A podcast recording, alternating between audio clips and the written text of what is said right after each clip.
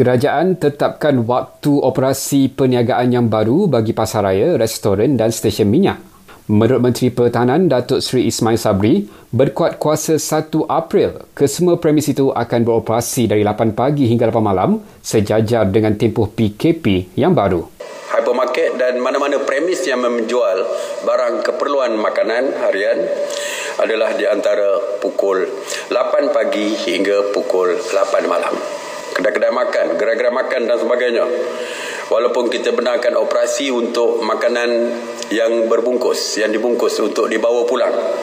Waktunya adalah daripada 8 pagi hingga 8 malam. Sementara itu, waktu operasi untuk pengangkutan awam pula kekal daripada 6 hingga 10 pagi serta 5 petang hingga 10 malam.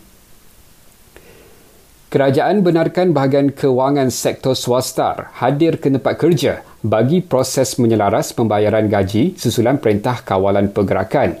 Namun, hanya dua orang saja dibenarkan dan mereka boleh berbuat demikian pada 31 Mac atau 1 April sahaja.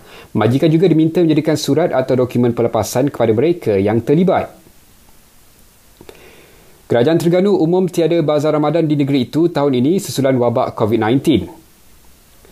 Mengikut tinjauan Majlis Keselamatan Negara, 83% rakyat bersedia hadapi pelanjutan tempoh Perintah Kawalan Pergerakan sehingga 14 April ini. Di Pulau Pinang, seorang doktor pakar jantung didakwa kerana ingkar arahan PKP serta halang tugas penjawat awam 19 Mac lalu. Dan akhir sekali, ini peringatan untuk anda, kerap cuci tangan, amalkan penjarakan sosial dan duduk di rumah.